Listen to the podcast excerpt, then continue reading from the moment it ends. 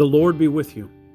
Welcome to Thin Places, the podcast channel of St. Aidan's Anglican Church in Nicholasville, Kentucky.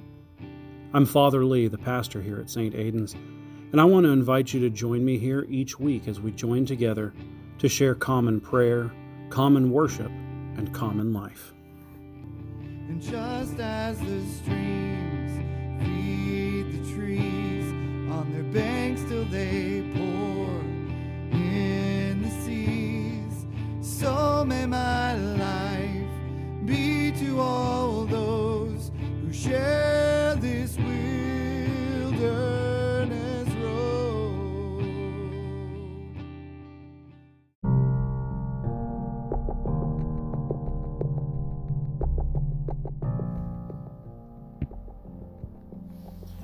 If you know me, you know that I love scary stories. Pretty much all of the scary stories. I like stories about monsters and stories about murderers and stories about apocalypses and all of those things. I enjoy scary stories. Now, for part of my life, I believed that listening to or reading or enjoying scary stories meant that there was that there was a, a fascination in me that I shouldn't have. But here's the truth. Here's the, the, the real reason that scary stories are useful for us. Because they create space in our lives and in our hearts and in our communities for us to come face to face with the things that make us afraid. Because at the root of all of those fears is the reality that the world around us is broken. We say that every single week when we worship together, that the world goes not well. But so often when we think about the world around us going not well, it's hard for us to concretely name the things that are wrong with the world around us. And what scary stories do, whether it's movies or or short stories or books or music, whatever it is, they allow us to put a face on top of the things that are not well all around us. They allow us to look at the world and to look at the flesh and to look at the devil and say that there are systems in the world around us that are broken and and they hurt people. And there are uh, brokenness in my heart and in your heart and those hurt the people around us. And there is spiritual evil in the world that's around us. And all of those are ways that we encounter that brokenness and scary stories allow us to name those things and then allow us to begin to imagine what it would look like for us to overcome those things? What would it look like for us to move beyond the things that hold us down? So that is my impassioned case for the benefit of scary stories. But you may hear that and say, no, I'm still not into that. And that's totally fine. That's absolutely okay. So if you're still not into scary stories, then I would suggest that you go ahead and shut off the podcast now and wait until Sunday. And there will be a fantastic sermon on Sunday uh, for All Saints Day. But I want to take a moment right now to share with you one of my favorite scary stories.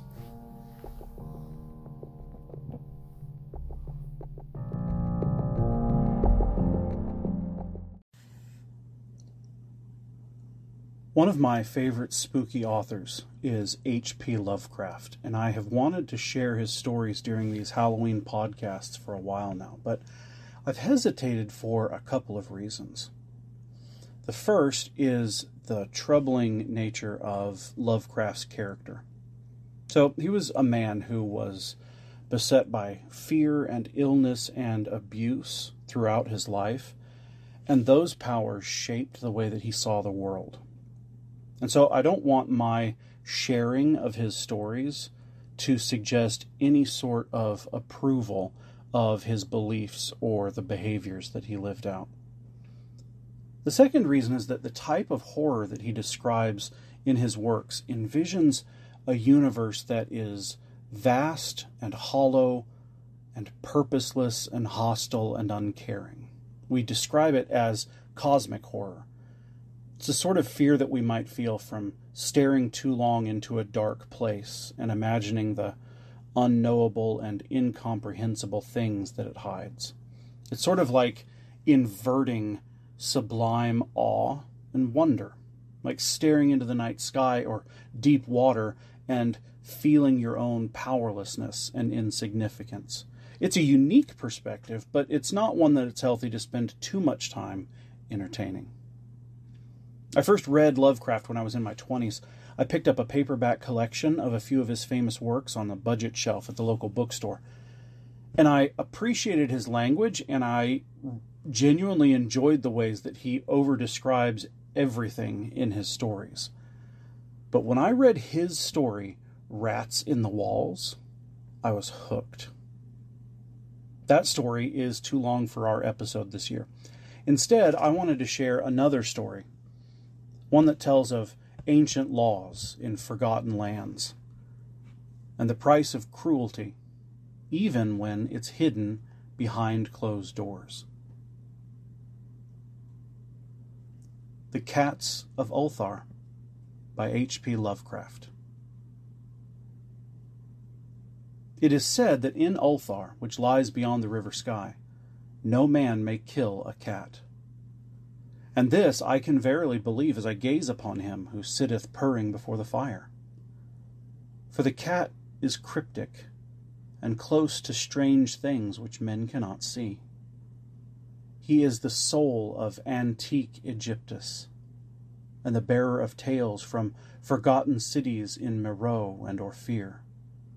He's the kin of the jungle lords, and heir to the secrets of hoary and sinister worlds. The Sphinx is his cousin, and he speaks her language. But he is more ancient than the Sphinx, and remembers that which she hath forgotten. In Ulthar, before ever the Burgesses forbade the killing of cats, there dwelt an old cotter and his wife who delighted to trap and slay the cats of their neighbors. Why they did this I do not know, save that many hate the voice of the cat in the night, and take it ill that cats should run stealthily about yards and gardens in twilight. But whatever the reason, this old man and woman took pleasure in trapping and slaying every cat which came near their hovel. And from some of the sounds heard after dark, many villagers fancied the manner of the slaying was exceedingly peculiar. But the villagers did not discuss such things with the old man and his wife because of the habitual expression on the faces of the two, and because their cottage was so small and so darkly hidden under spreading oaks at the back of a neglected yard. In truth, much as the owners of the cats hated these odd folk, they feared them more, and instead of berating them as brutal assassins, merely took care that no cherished pet or mouser should stray toward the remote hovel under those dark trees. When through some unavoidable oversight a cat was missed, and sounds heard after dark, the loser would lament impotently, or console himself by thanking fate it was not one of his children who had thus vanished. For the people of Ulthar were simple, and knew not whence it is that all cats first came. One day a caravan of strange wanderers from the south entered the narrow cobbled streets of Ulthar. Dark wanderers they were, and unlike the other roving folk who passed through the village twice every year. In the marketplace they told fortunes for silver, and bought gay beads from the merchants. What was the land of these wanderers none could tell. But it was seen that they were given to strange prayers, and that they had painted on the sides of their wagons strange figures with human bodies and the heads of cats, hawks, rams, and lions. And the leader of the caravan wore a headdress with two horns and a curious disk fixed betwixt the, the horns. There was in this singular caravan a little boy with no father or mother, and only a tiny black cat to cherish. The plague had not been kind to him, yet had left him with this small furry thing to mitigate his sorrow. And when one is very young, one can find great relief in the lively antics of a black kitten. So the boy, whom the dark people called Menes, smiled more often than he wept, as he sat playing with his graceful kitten on the steps of an oddly painted wagon. On the third morning of the wanderer's stay in Ulthar, Menes could not find his kitten, and as he sobbed aloud in the marketplace, certain villagers told him of the old man and his wife and of the sounds heard in the night. And when he heard these things, his sobbing gave place to meditation, and finally to prayer. He stretched out his arms toward the sun and prayed in a tongue no villager could understand, though indeed the villagers did not try very hard to understand, since their attention was mostly taken up by the sky and the odd shapes the clouds were assuming. It was very peculiar, but as the little boy uttered his petition, there seemed to form overhead the shadowy, nebulous figures of exotic things, of hybrid creatures crowned with horn flanked disks. Nature is full of such illusions to impress the imaginative. That night the wanderers left Ulthar and were never seen again. And the householders were troubled when they noticed that in all the village there was not a cat to be found. From each hearth the familiar cat had vanished. Cats large and small, black, gray, striped, yellow, and white. Old Kranon, the burgomaster, swore that the dark folk had taken the cats away in revenge for the killing of Menes's kitten, and they cursed the caravan and the little boy. But Nith, the lean notary, declared that the old cotter and his wife were more likely persons to suspect, for their hatred of cats was notorious and increasingly bold. Still, no one durst complain to the sinister couple, even when little Atal, the innkeeper's son, vowed that he had seen at twilight all the cats of Ulthar in that accursed yard under the trees, pacing very slowly and solemnly in a circle around the cottage, two abreast as if in performance of some unheard of rites of beasts. The villagers did not know how much to believe from so small a boy, and though they feared that the evil pair had charmed the cats to their death, they preferred not to chide the old cotter till they met him outside his dark and repellent yard. So Ulthar went to sleep in vain anger.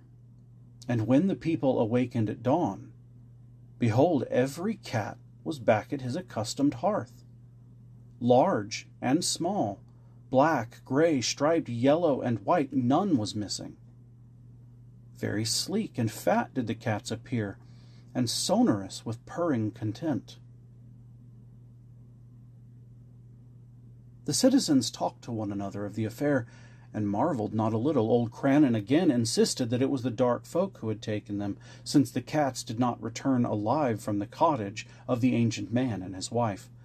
But all agreed on one thing that the refusal of all the cats to eat their portion of meat or drink their saucers of milk was exceedingly curious. And for two whole days the sleek, lazy cats of Ulthar would touch no food, but only doze by the fire or in the sun. It was fully a week before the villagers noticed that no lights appeared at dusk in the windows of the cottage under the trees. Then the lean Nith remarked that no one had seen the old man or his wife since the night the cats were away. In another week, the burgomaster decided to overcome his fears and call at the strangely silent dwelling as a matter of duty, though in so doing he was careful to take with him Shang the blacksmith and Thul the cutter of stone as witnesses. And when they had broken down the frail door, they found only this two cleanly picked human skeletons on the earthen floor, and a number of singular beetles crawling in the shadowy corners. There was subsequently much talk among the burgesses of Ulthar.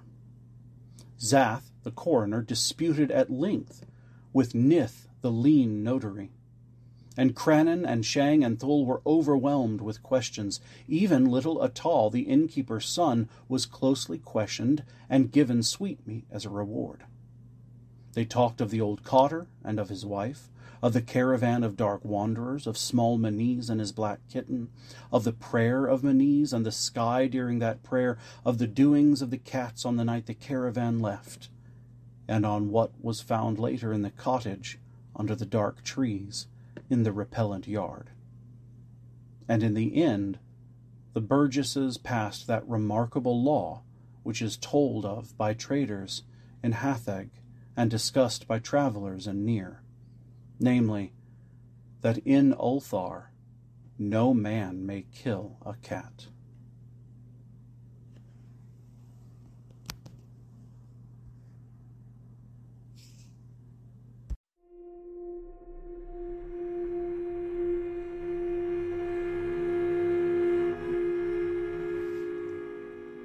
The Cats by H.P. Lovecraft Babels of blocks to the high heavens towering, flames of futility swirling below, poisonous fungi in brick and stone flowering, lanterns that shudder, and deathlights that glow. Black monstrous bridges across oily rivers, cobwebs of cables, to nameless things spun, catacomb deep, whose dank chaos delivers streams of live fetor that rots in the sun. Color and splendor, disease and decaying, shrieking and reeling and crawling insane. Rambles exotic to stranger gods praying, jumbles of odor that stifle the brain. Legions of cats from the alleys nocturnal, howling and lean in the glare of the moon screaming the future with mouthings infernal, yelling the garden of Pluto's red rune. Tall towers and pyramids ivied and crumbling, bats that swoop low in the weed cumbered streets, bleak Arkham bridges or rivers whose rumbling joins with no voice as the thick horde retreats, belfries that buckle against the moon totter, caverns whose mouths are by mosses effaced, and living to answer the wind and the water. Only the lean cats that howl in the wastes.